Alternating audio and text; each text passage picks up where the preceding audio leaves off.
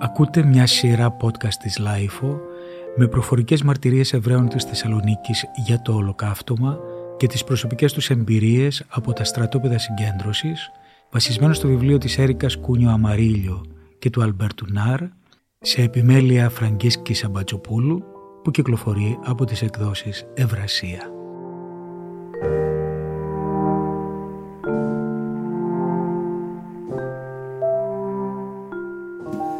Διαβάζει η Αγλαία Παπά Είναι τα podcast της LiFO.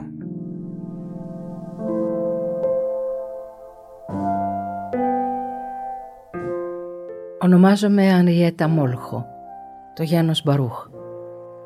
Το 1943 ήμουν 19 χρονών και άγαμη. Ζούσα με τους γονείς μου και τα τέσσερα αδέλφια μου. Από την οικογένειά μου επέζησαν μόνο ένας αδελφός και εγώ. Την εποχή εκείνη κατοικούσαμε στην οδό Νικολαίδη αριθμός 2, κοντά στους Μήλους Σαλατίνη. Όταν όμως αναγκαστήκαμε να κλειστούμε στον κέτο μετακομίσαμε σε άλλο σπίτι, στην οδό Φιλελίνων στην περιοχή 25 Μαρτίου. Εκεί μείναμε πολύ λίγο. Οι γονείς μου δεν μπορούσαν να αποχωριστούν εύκολα το σπίτι μας. Φύγαμε την τελευταία μέρα της προθεσμίας. Στο σπίτι της οδού Φιλελίνων νοικιάσαμε ένα δωμάτιο από δύο αδελφές ονομαζόμενες Χαλέγουα. Σε αυτό το δωμάτιο μέναμε οι γονείς μου και τα αδέλφια μου, σύνολο επτά άτομα. Ήταν Φεβρουάριος ή Μάρτιος του 1943. Μείναμε εκεί περίπου ένα μήνα και από εκεί έφυγε η αποστολή μας για του Βαρόνου Χίρς. Οι γονείς μου δεν σκέφτηκαν ποτέ να δραπετεύσουν. Μόνο η δεύτερη αδελφή μου σκέφτηκε να το σκάσει. Η παρέστηση ήταν χριστιανοί που θα τη βοηθούσαν, αλλά δεν ήθελε να αφήσει τους γονείς μας. Οι χριστιανοί φίλοι της προσπάθησαν βέβαια να την πείσουν. Πρέπει να σας πω ότι όλα αυτά η αδελφή μου μου τα είπε αργότερα στο στρατόπεδο. Εδώ δεν μας έλεγε τίποτε. Έβλεπα βέβαια ότι δεχόταν επισκέψεις χριστιανών φιλενάδων της και συζητούσε μαζί τους κρυφά. Σε μας όμως δεν έλεγε τίποτε. Ίσως γιατί η μητέρα μου ήταν πολύ δειλή και μας έλεγε ότι μας ήθελε όλους κοντά της. Υπάρχει και κάποιο άλλο περιστατικό μιας άλλης αδελφής μου, παντρεμένης. Ο άντρας της, που ήταν μουσικός, είχε φύγει στο Κιλκής και την ειδοποίησε ότι σε δύο μέρες θα την έπαιρνε κοντά του και εκείνη και το μωρό τους, που ήταν έξι μηνών. Ύστερα από έξι μέρες, κάποιος μας είπε ότι ο άντρας της αδελφής μου, ο Πέπο, πιάστηκε και είναι στο βαρόνου Χίρς. Η αδελφή μου πήγε εθελοντικά εκεί και έτσι δεν έμεινε μαζί μας. Εμείς φύγαμε ύστερα από δέκα μέρες. Η αδελφή μου έμεινε ως τότε του βαρόνου Χίρς. Προσπαθούσε να μην φύγει σε αποστολή μέχρι να έρθουμε κι εμείς, αλλά δεν το κατάφερε. Έφυγε με τα τρένα, μια μέρα πριν φτάσουμε εμείς. Όταν η μητέρα μου το άκουσε αυτό, θέλησε να φύγουμε κι εμείς, αμέσως. Δεν μείναμε λοιπόν καθόλου στο βαρόνου Χίρς. Φτάσαμε εκεί το βράδυ και φύγαμε την άλλη μέρα το πρωί.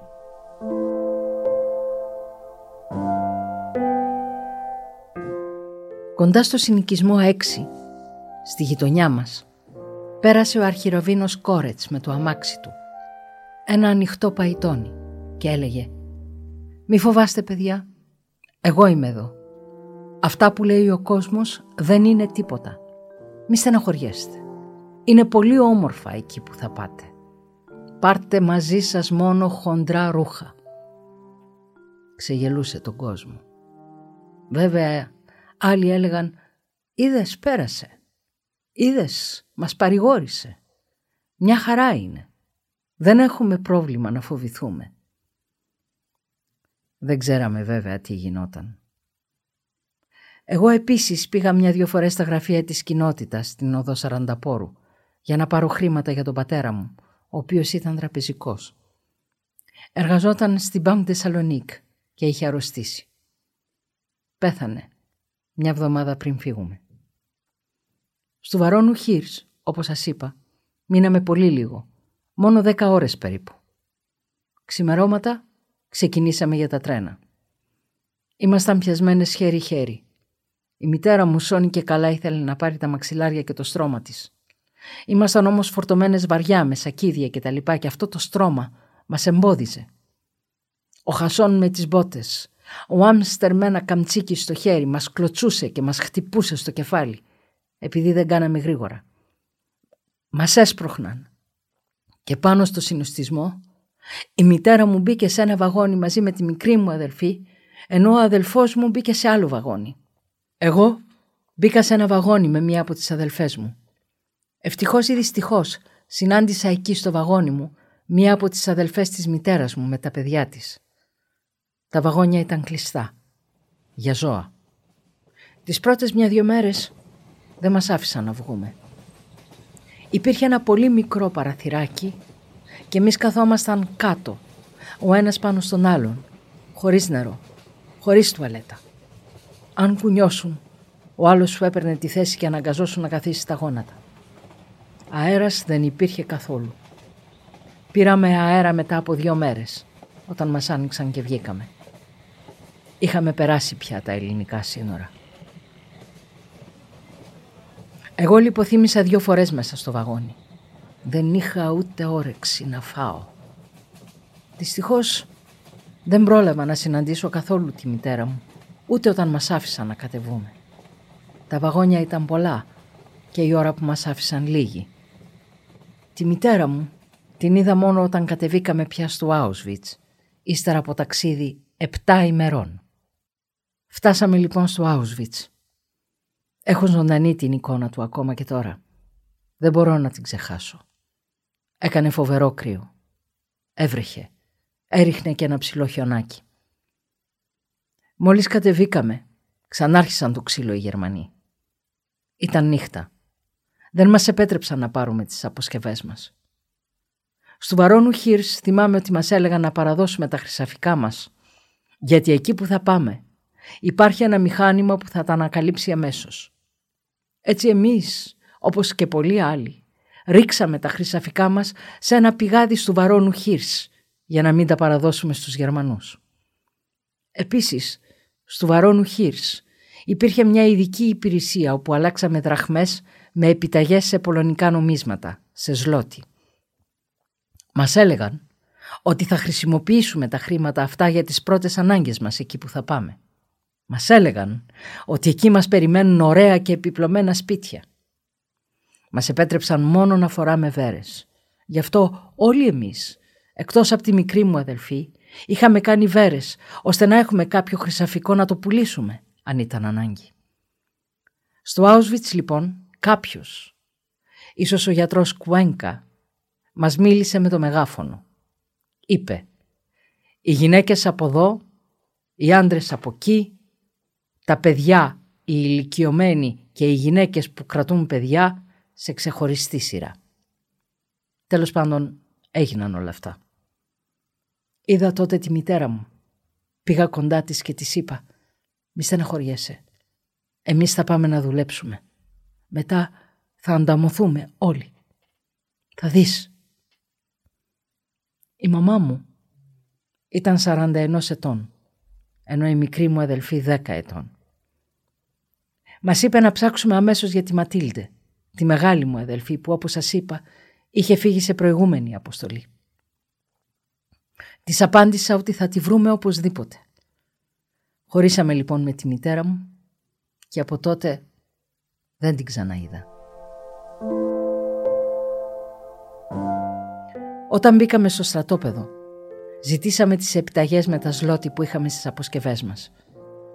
«Θα σας τις δώσουμε αργότερα», μας απάντησαν στα ελληνικά. Η μητέρα μου, οι άλλοι ηλικιωμένοι και τα παιδιά έφυγαν με φορτηγά. Εμείς προχωρήσαμε με τα πόδια μέχρι τον Μπίρκενάου. Στην αρχή αφού ξημέρωσε, μας ξύρισαν το κεφάλι. Μας έβαλαν να κάνουμε μπάνιο. Μας έδωσαν ανδρικά στρατιωτικά ρούχα και μας έβαλαν αριθμούς στο μπράτσο. Ο δικός μου αριθμός είναι 41.098. Όταν τελείωσε η διαδικασία, Δεν αναγνωρίζαμε η μία την άλλη. Αρχίσαμε να φωνάζουμε τα ονόματα η μια της άλλης. Η αδελφή μου στεκόταν δυο μέτρα από μένα και δεν με αναγνώρισε. Ούτε εγώ την αναγνώρισα. Τόσο πολύ είχαμε αλλάξει. Μόνο η κυρία Κούνιο μας έδωσε λίγο θάρρος. Μας είπε να μην στεναχωριόμαστε και μας παρηγορούσε. Εμείς βέβαια ρωτήσαμε στην αρχή για τους γονείς μας. Θα σας πω αργότερα. Δεν μπορώ τώρα, μας απάντησε. Σας συνιστώ όμως, συνέχισε, να μην πίνετε νερό, γιατί έχει επιδημία τύφου εδώ. Τα δυο παιδιά μου έχουν προσβληθεί. Υπάρχει τσάι και καφές για να πίνετε. Βέβαια δεν είδαμε ούτε τσάι ούτε καφέ. Το μεσημέρι, μας είπε, είχε σούπα και το βράδυ ψωμί με μαργαρίνη. Τι να κάνει και η καημένη κυρία Κούνιο; Ήθελε να μας παρηγορήσει. Ήμασταν όλες μικρές, νέες. Στη συνέχεια μας έβαλαν σε θαλάμους. Τα κρεβάτια ήταν σε ελεηνή κατάσταση. Ήταν κουκέτες με άχυρο για στρώμα. Σε μια κουκέτα κοιμόμασταν δέκα άτομα. Πέντε από τα πόδια και πέντε από το κεφάλι, ενώ η κουκέτα έπαιρνε άνετα τέσσερα το πολύ πέντε άτομα. Η κατάσταση ήταν δραματική. Το πρωί μας έδωσαν την περιβόητη σούπα και με το πρώτο μας κόπηκε η περίοδος. Δεν είχα περίοδο σε όλη τη διάρκεια της κράτησής μου. Δυόμιση χρόνια περίπου. Για 20-30 μέρες δεν δουλέψαμε. Βγαίναμε το πρωί στο προσκλητήριο και κάναμε διάφορες αγκαρίες μέσα στο στρατόπεδο. Παραδείγματος χάρη, δύο άτομα κουβαλούσαν τα μεγάλα καζάνια του φαγητού που έπρεπε να τα μεταφέρουν δέκα άτομα. Βήμα και σταμάτημα για να τα βγάλουμε πέρα. Για τους γονείς μας δεν είχαμε μάθει ακόμα τίποτε. Βλέπαμε έναν καπνό να ανεβαίνει από μακριά και αναρωτιόμασταν τι είναι. Ώσπου κάποια εχμάλωτη Σλοβάκα ή Πολωνή σε σπασμένα γαλλικά μας είπε «Τι περιμένετε» «Να, εκεί είναι οι μητέρες σας. Τις έχουν κάψει. Δεν υπάρχουν πια». Και έτσι πληροφορηθήκαμε το μεγάλο δράμα. Στην αρχή δεν την πιστέψαμε. Την πήραμε για τρελή. Ύστερα όμως το μάθαμε για τα καλά. Στη συνέχεια μας πήραν στο λεγόμενο Ausen Commando, όπου δουλέψαμε δύο μήνες. Σκάβαμε χαρακόμματα, κουβαλούσαμε ή μάλλον σέρναμε κάτι βαγόνια. Δύο γυναίκες μπροστά και δύο πίσω. Δεν υπήρχε ανάγκη χαρακομμάτων σε εκείνη την περιοχή.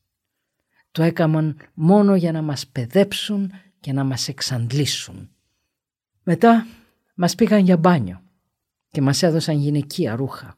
Ένα φόρεμα, ένα μαντίλι για το κεφάλι, ούτε κάλτσες και για παπούτσια κάτι τσόκαρα.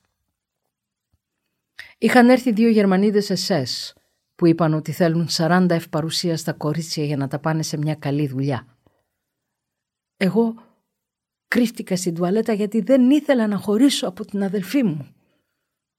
Όταν έφυγαν οι Γερμανίδες, η αδελφή μου εκνευρίστηκε και με χτύπησε και μου έλεγε ότι δεν έπρεπε να κρυφτώ γιατί μπορούσαν να με διαλέξουν και να πάω σε καλύτερη δουλειά και τότε θα τη βοηθούσα και εκείνη. Απάντησα ότι φοβήθηκα μήπως με πάνε κάπου αλλού και χωρίσουμε. Έτσι ξαναγυρίσαμε στο Άουσεν Κομάντο. Πριν φτάσουμε στην πύλη του στρατοπέδου, μια Πολωνέζα μπλοκάρχησα μας είπε ότι χτες κατέγραψαν 38 και όχι 40 κορίτσια. Θα έπαιρναν επομένως άλλες δύο. Ήλθε και η Γερμανίδα ΕΣΕΣ που είχε κάνει χτες την επιλογή και όταν με είδε μου έδωσε δυο χαστούκια και με ρώτησε πού ήμουνα χτες. Της είπα ότι ήμουνα εκεί γιατί φοβήθηκα να της πω ότι κρύφτηκα διάλεξε τη Λίζα Πίνχας και εμένα. Άρχισαμε να φοβόμαστε. Μας άλλαξαν μπλοκ. Από το 2 πήγα στο 14 και βέβαια χωρίστηκα από την αδελφή μου που δεν ήξερε που βρισκόμουν. Στη νέα μας δουλειά στο Κάναντα Παίρναμε τα ρούχα των νεοαφιχθέντων στο στρατόπεδο και τα ξεχωρίζαμε ένα προς ένα. Έπρεπε να κάνουμε δέκα πακέτα την ημέρα, πολύ καλά διπλωμένα. Τα πακέτα αυτά έφευγαν στη Γερμανία. Εμείς κάναμε και λίγο σαμποτάζ. Όταν βρίσκαμε ένα πολύ καινούριο ρούχο, το σκίζαμε.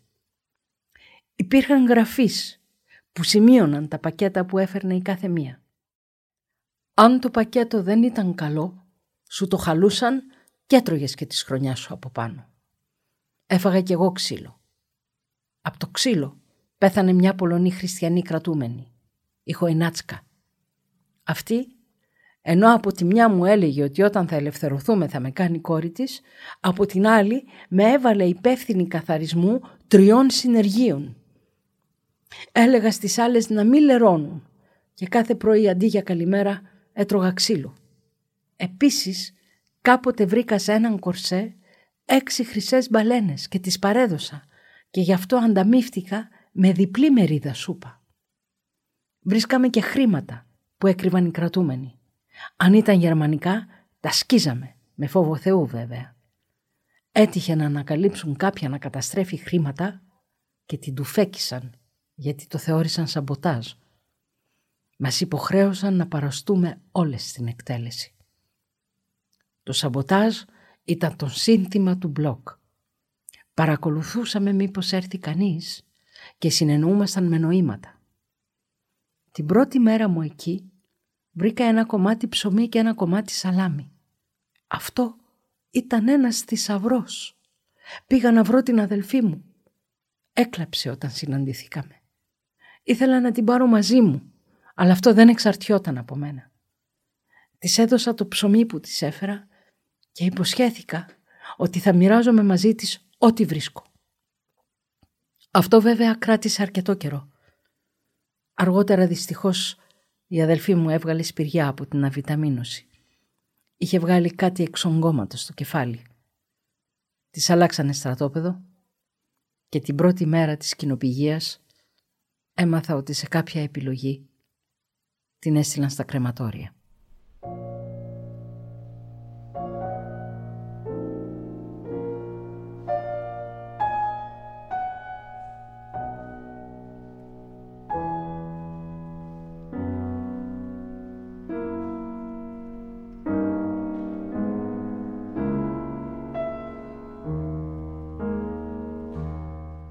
Η έλεγχη ήταν συχνή.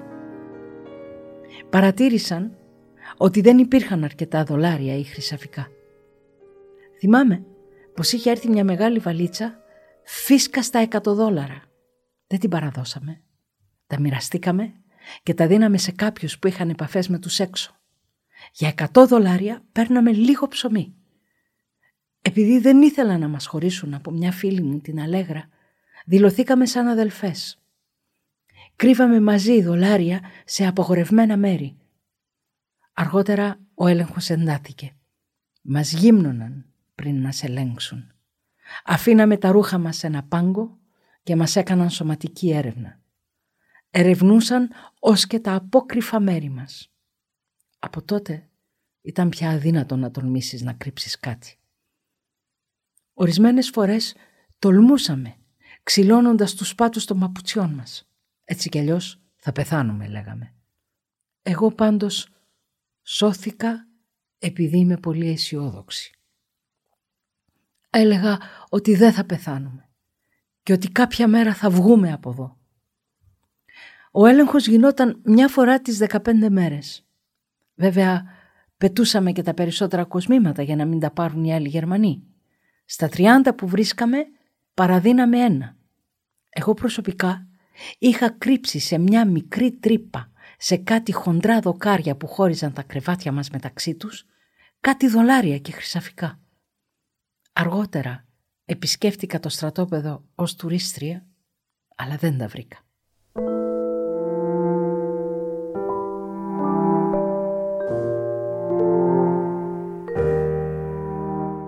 Στο κομμάντο αυτό δούλεψα μέχρι την περίοδο που σταμάτησαν οι αποστολές, δηλαδή γύρω στα μέσα του 1944, όταν τελείωσαν με τους Εβραίους της Ουγγαρίας.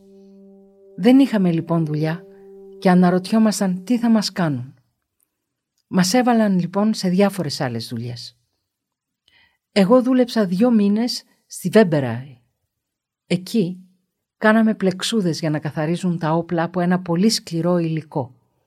Μέχρι το βράδυ έπρεπε να βγάλουμε δέκα μέτρα πλεξούδας, ενώ ίδρωνες για να βγάλεις πέντε μέτρα. Αν δεν τα κατάφερνες, έβαζες μέσα ό,τι έβρισκες. Δυστυχώς έκαναν έλεγχο και μετά τις έκοβαν. Και τότε έπρεπε να πας στη μορία στο Μπουντρούμι. Το λεγόμενο μπούνκερ. Αυτό ήταν μια αίθουσα γυμνή, χωρίς παράθυρα. Δούλευες εκεί χωρίς φαγητό και βέβαια πόσο μπορούσες να αντέξεις. Εμένα μου έκοψαν την πλεξούδα μετά από μήνες δουλειάς μου στο μπλοκ αυτό. Δεν είχα προλάβει να αποτελειώσω δέκα μέτρα μέχρι το βράδυ. Έτσι με πήγαν στο μπούνκερ. Δεν ξέρω βέβαια αν κάτι μεσολάβησε, αν με λυπήθηκαν, αν έκανε καμιά προσευχή η μάνα μου. Πάντως με έβγαλαν από εκεί μετά από τέσσερις μέρες. Στο μπούνκερ έμενε στις εργάσιμες ώρες χωρίς τίποτα. Το φαγητό ήταν δυο κουταλιές βρασμένο νερό και κανένα τσόφλι από πατάτα. Η πατάτα ήταν περιζήτητη. Οι Γερμανοί έτρωγαν τις πατάτες και εμείς τα τσόφλια. Στο μπούνκερ ήταν σκοτεινά. Ήταν κάτι το τρομερό. Και βέβαια έπρεπε να βγάλεις και τα δέκα μέτρα. Εγώ τα κατάφερα και ύστερα από δέκα μέρες με κάλεσαν πίσω. Δούλευα μάλιστα στο ίδιο τραπέζι με τη Λίνα Περαχιά και την αδελφή της. Μου φαινόταν περίεργο όταν έβλεπα έναν κύριο μεγάλης ηλικίας να περνά έξω από το παράθυρο. Αναρωτιόμουν ποιος είναι αυτός; Και ρώτησα τη Λίνα. Μου απάντησε πως είναι ο πατέρας της, ο Χασδάη. Ερχόταν και χαμογελούσε στις κόρες του σαν να έλεγε «Ζω και σήμερα». Μετά άρχισαν να έρχονται πάλι αποστολές και μας ξαναπήγαν πίσω. Ο ρουχισμός που ερχόταν ήταν χάλια. Δεν μπορούσες τίποτα να διαλέξεις. Ήταν Οκτώβριος του 44. Εκείνη την εποχή έγινε και η εξέγερση στα κρεματόρια. Ήταν ο Ούγκο Βενέζια μαζί με τον Ομάντο.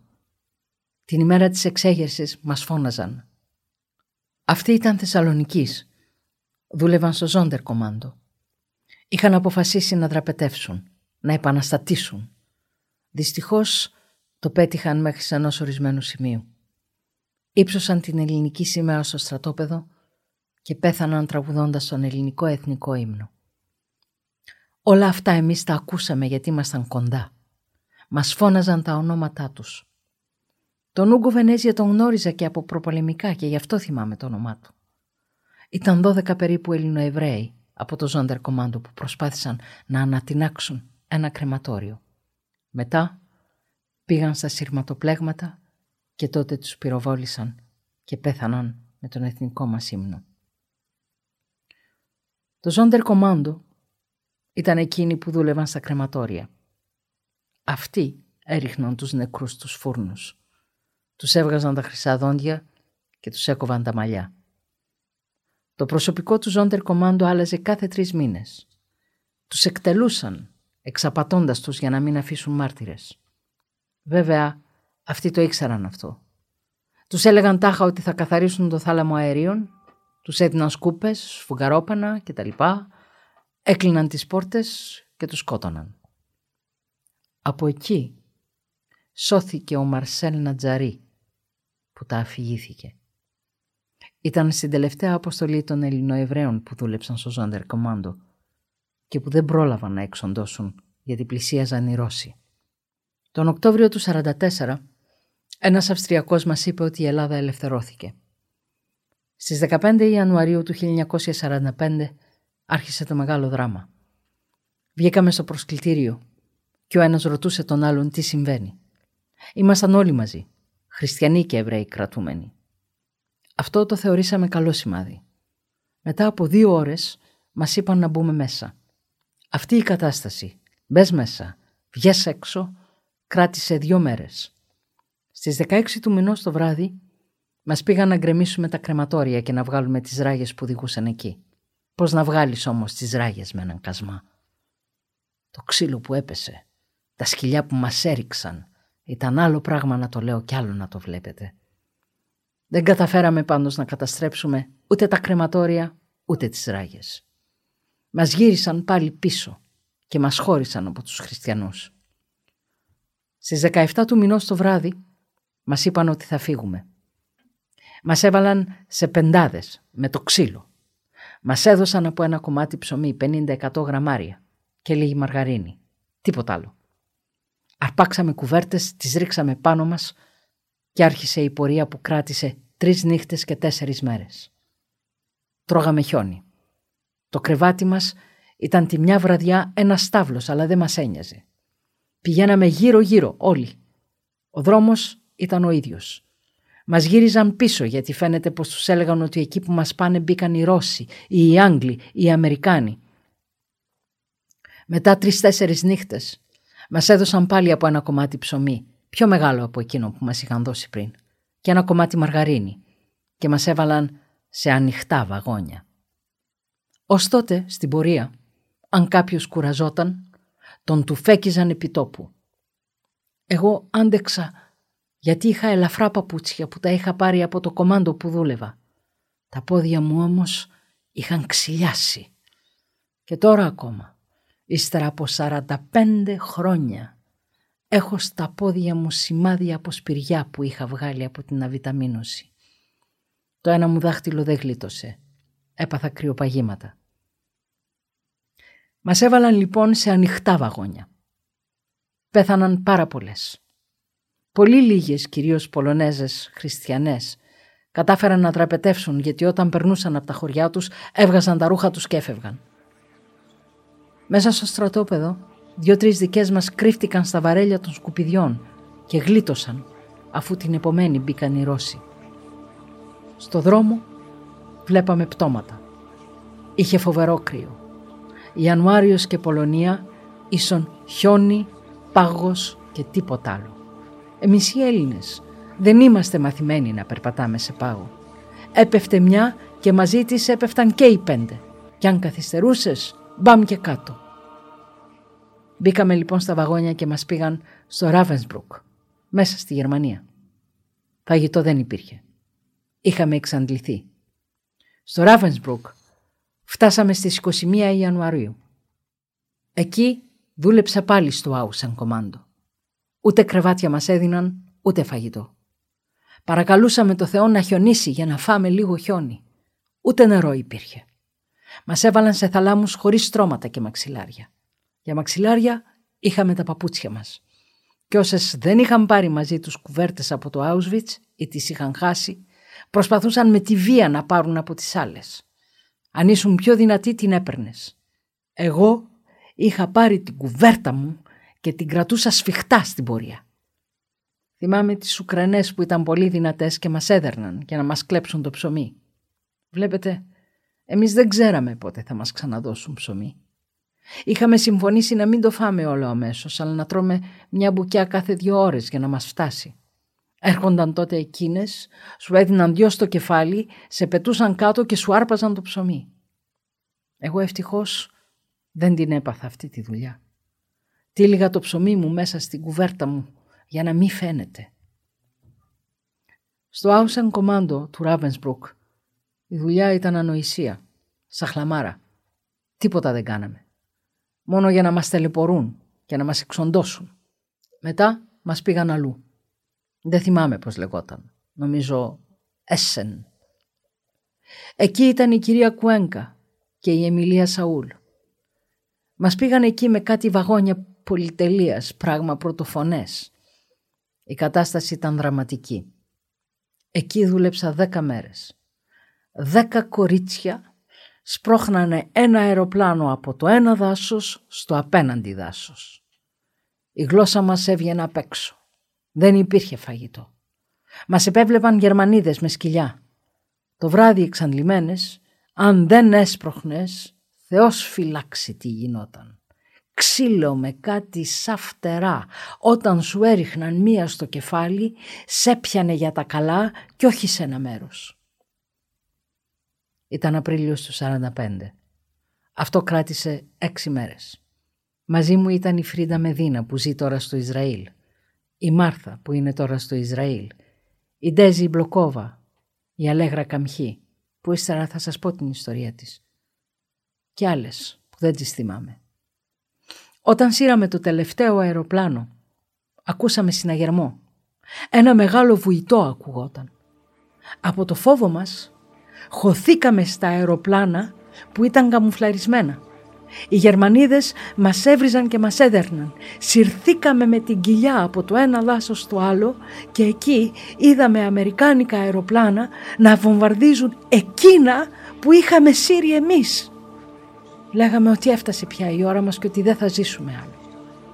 Η Φρίντα ήταν πολύ δειλή. Δεν ξέρω που βρήκε τη δύναμη και άνοιξε ένα λάκκο μισό μέτρο περίπου με τα χέρια της και έβαλε το κεφάλι της μέσα για να μην τη χτυπήσουν οι βόμβες. Κομικοτραγική κατάσταση.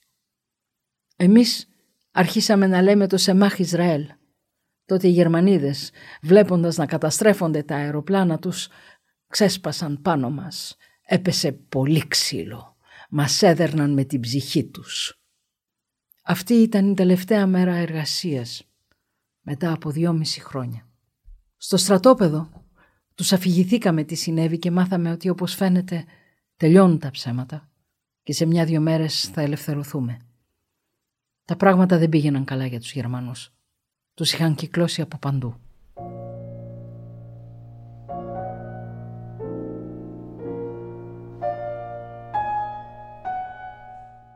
Θα σας πω τώρα για κάποια όνειρα που βγήκαν αληθινά. Στο πρώτο όνειρο, στις 17 Ιανουαρίου 1945, όταν ήμασταν ακόμα στο Auschwitz, παρουσιάστηκε η μεγάλη μου αδελφή και μου είπε «Αχ, χρυσό μου κορίτσι, είσαι εδώ ακόμα. Ως τώρα ήσουν βασίλισσα. Από εδώ και στο εξής θα τραβήξεις όσα δεν μπορείς να φανταστείς.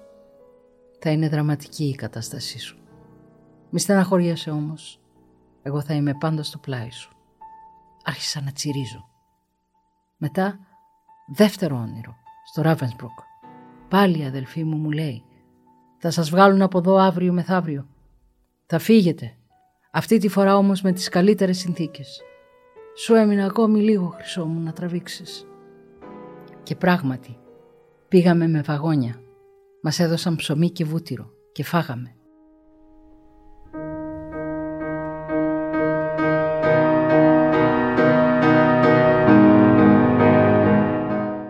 Πέντε μέρες πριν ελευθερωθούμε, αρρώστησα από αμυγδαλές με ψηλό πυρετό.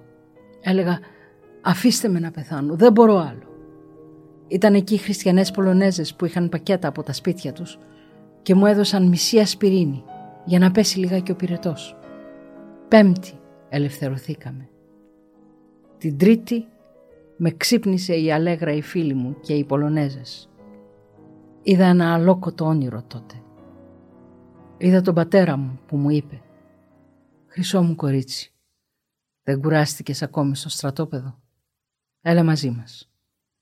Βγαίνει τότε η αδελφή μου και του λέει «Τι λες πατέρα, να έρθει μαζί μας να πεθάνει μετά από τόση ταλαιπωρία; Αυτή θα ζήσει.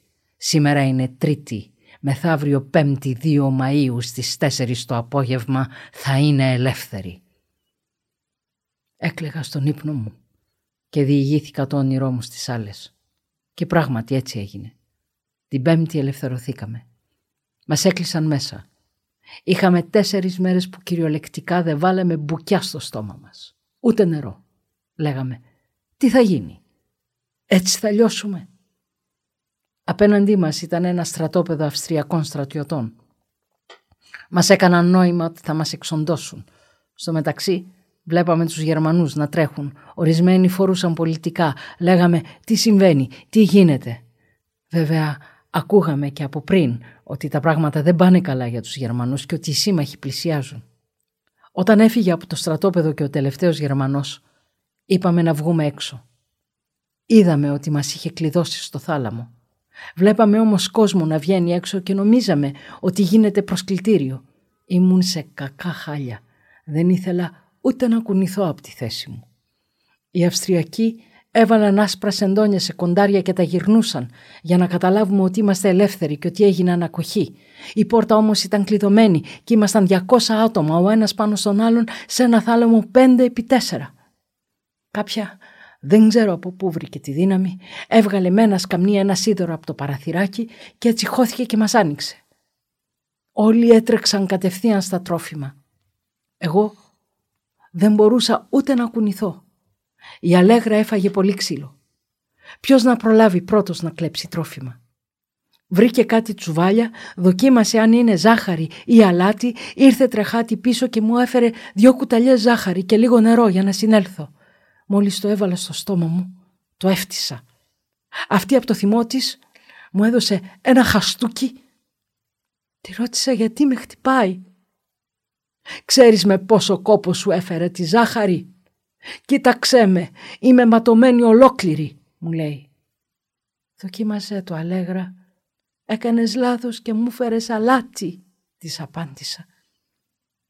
Τέλος πάντων, το άλλο πρωί εμφανίστηκαν οι Αμερικάνοι.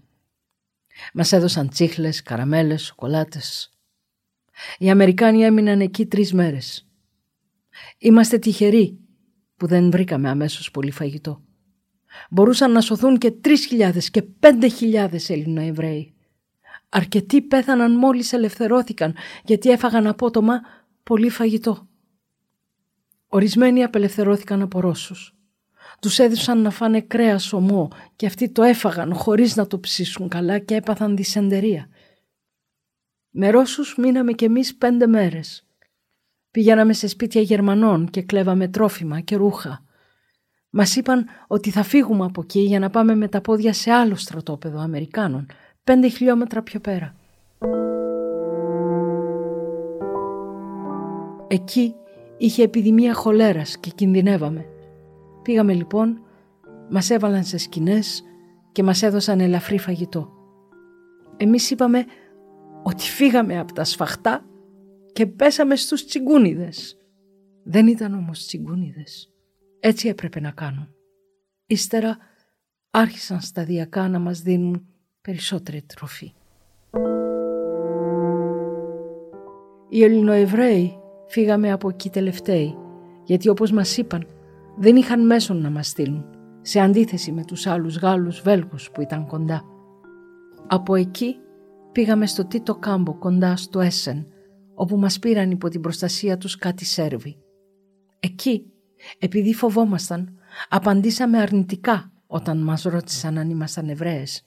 Είπε τότε ένας Αλφρέδος, Εβραίος από τη Ιουγκοσλαβία με τον οποίο διατηρώ ακόμα επαφές.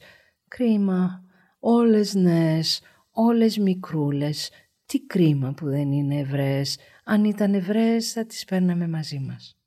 Έτσι αποκαλυφθήκαμε. Μας είπε ότι είναι αξιωματική του Ιουγκοσλαβικού στρατού, εχμάλωτη πολέμου.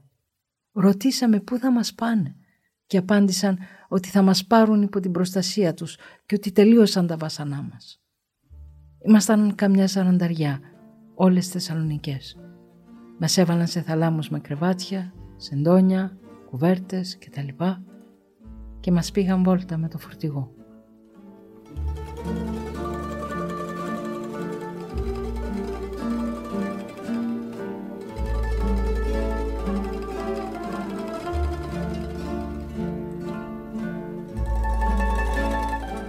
Μείναμε εκεί περίπου δύο μήνες. Ό,τι ζητούσαμε το είχαμε. Όχι για εμάς δεν υπήρχε. Θυμάμαι ήταν μαζί μας η Ρόζα Κοέν που ήταν βέβαια μεγαλύτερη σε ηλικία. Η Εμιλία Κούνιο Σαούλ, η Λίζα Πίνχας, η αδελφή της Πόλας Πελοσόφ που δεν συγκρατώ το όνομά της, η Αλέγρα Καμχή, η Μάτια Ζαριά, η Ρικέτα Νάρ, η Μπιαμβενίδα Μάνο, η Ρετζίνα Χαλέγουα, η Στερίνα Σαΐας και πολλές άλλες.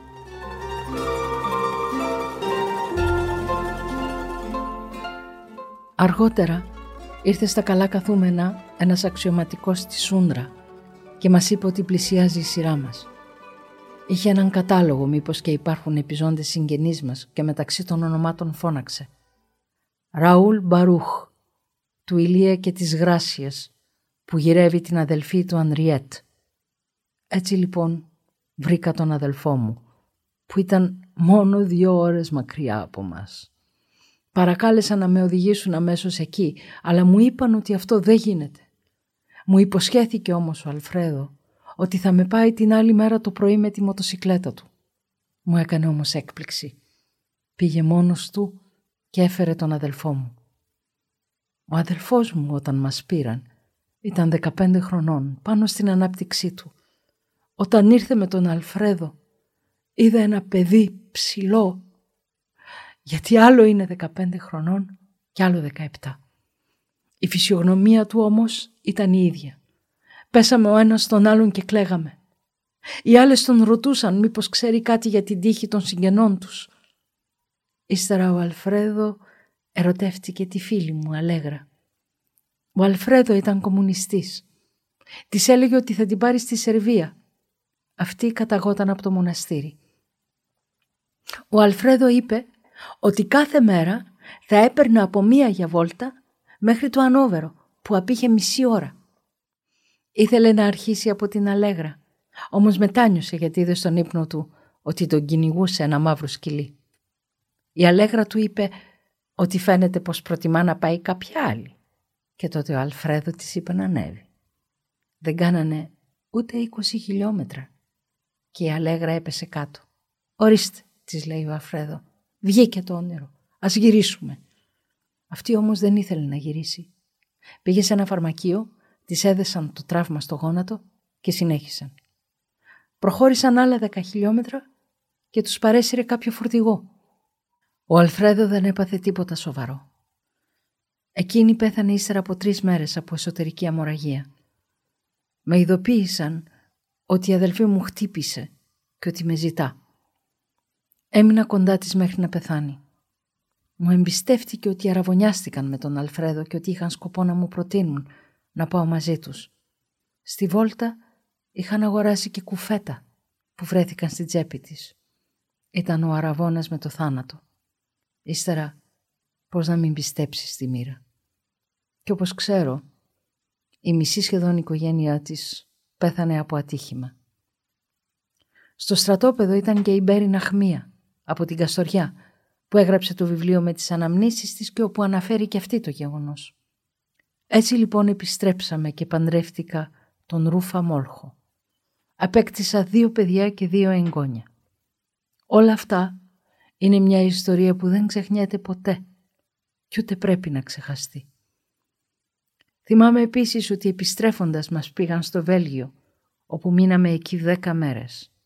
Εκεί προσβλήθηκα από οξία σκολικοειδίτιδα. Με πήγαν στο νοσοκομείο και με εγχείρησαν.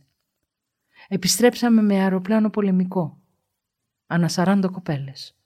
Μόλις κατεβήκαμε, αυθόρμητα όλες μαζί, πέσαμε στα γόνατα και φιλήσαμε το ελληνικό χώμα. Μια μεγάλη πινακίδα έγραφε «Καλώς ορίσατε στην πατρίδα σας». Οι ελληνικές αρχές μας έδωσαν ούζο, λουκούμια, μπισκότα και ένα πακέτο τσιγάρα. Μας πείραξε μόνο που μας πήραν δακτυλικά αποτυπώματα. Φυσικά μας εξήγησαν ότι μαζί μας έμπλεξαν και πολλοί που είχαν πάει στη Γερμανία ως ελεύθεροι εργάτες. Άρχισε όμως το άλλο δράμα. Δεν είχαμε πού να μείνουμε. Μας πήγαν σε κάτι ξενοδοχεία και μας έδωσαν και 100 δραχμές για τα πρώτα έξοδα. Μείναμε ένα βράδυ και την άλλη μέρα πήγαμε στην Ισραηλιτική κοινότητα Αθηνών. Μας έδωσαν λίγα χρήματα και είπαν ότι θα πληρώσουν εκείνη το ξενοδοχείο. Μετά με τον αδελφό μου πήγαμε στην Τράπεζα Αθηνών Θεσσαλονίκης. Μίλησα με τον διευθυντή για να πάρουμε κάτι από τη σύνταξη ή την αποζημίωση που δικαιούται ο πατέρας μας. Δυστυχώς μας έδωσαν μόνο χίλιες δραχμές, οι οποίες όπως μας είπαν έφταναν για να περάσουμε με τον αδελφό μου δέκα μέρες. Στο ξενοδοχείο συνάντησα και τον Μαρσέλ Νατζαρί και έμαθα για το Ζόντερ Κομάντο. Στην Αθήνα μείναμε δέκα μέρες και μετά επιστρέψαμε στη Θεσσαλονίκη με φορτηγά, γιατί δεν υπήρχε άλλο μέσον. Είχαμε μαζί μας και τη λεγόμενη Σάρα Λαεμπρέα, που ζει τώρα στο Ισραήλ. Αυτή τραγουδούσε πολύ όμορφα. Κατεβήκαμε στο Βαρδάρι, σε ένα ξενοδοχείο. Ήταν 15 Σεπτεμβρίου 1945. Η πρώτη μου δουλειά ήταν να πάω στο μαγαζί του θείου μου, του Μπέζα, στην οδό Ερμού. Είχα μάθει ότι ο Ρούφας, που ήταν ο νεωνικός μου δεσμός, ζει. Όταν ήρθα λοιπόν, βρήκα το μαγαζί κλειστό. Είδα από μακριά έναν παχουλό με μουστάκι να μου κουνάει τα χέρια. Στην αρχή δεν τον αναγνώρισα. Συναντηθήκαμε ακριβώς στην πλατεία Αγίας Σοφίας. Πέσαμε ο ένας στην αγκαλιά του άλλου και το πρώτο που μου είπε ήταν «Μεγάλωσες καλή μου, ψήλωσες». Από τότε δεν χωρίσαμε ποτέ.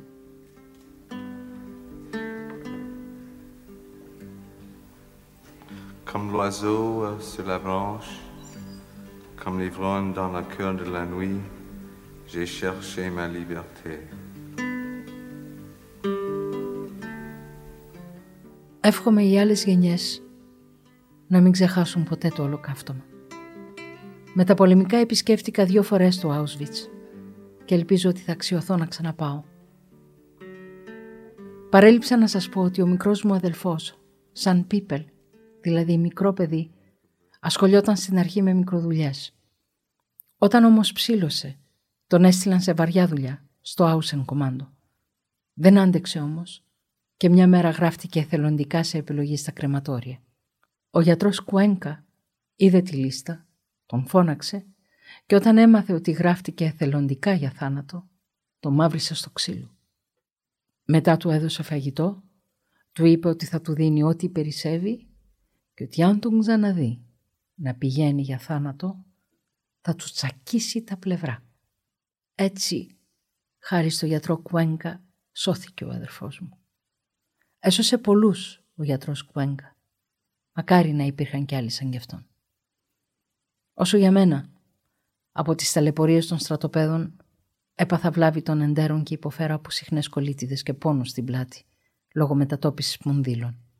Ψυχολογικά δεν μπορούσα ως τώρα τελευταία να δω έργα για το ολοκαύτωμα.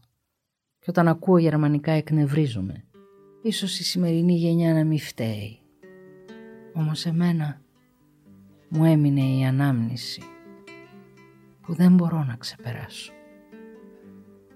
Θεσσαλονίκη 7 Αυγούστου 1989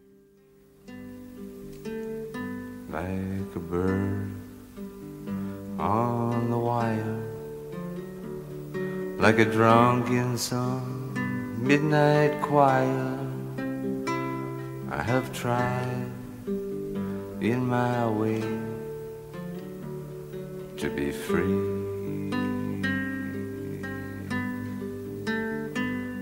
Like a worm on a hook,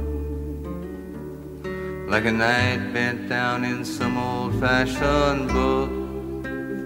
It was the shape, the shape of our love. Ακούτε μια σειρά podcast της Λάιφο με προφορικές μαρτυρίες Εβραίων της Θεσσαλονίκης για το ολοκαύτωμα και τις προσωπικές τους εμπειρίες από τα στρατόπεδα συγκέντρωσης βασισμένο στο βιβλίο της Έρικας Κούνιο Αμαρίλιο και του Αλμπέρτου Ναρ σε επιμέλεια Φραγκίσκης Αμπατζοπούλου που κυκλοφορεί από τις εκδόσεις Ευρασία. Διάβασε η Αγλαία Παπά. Είναι τα podcast της LiFO.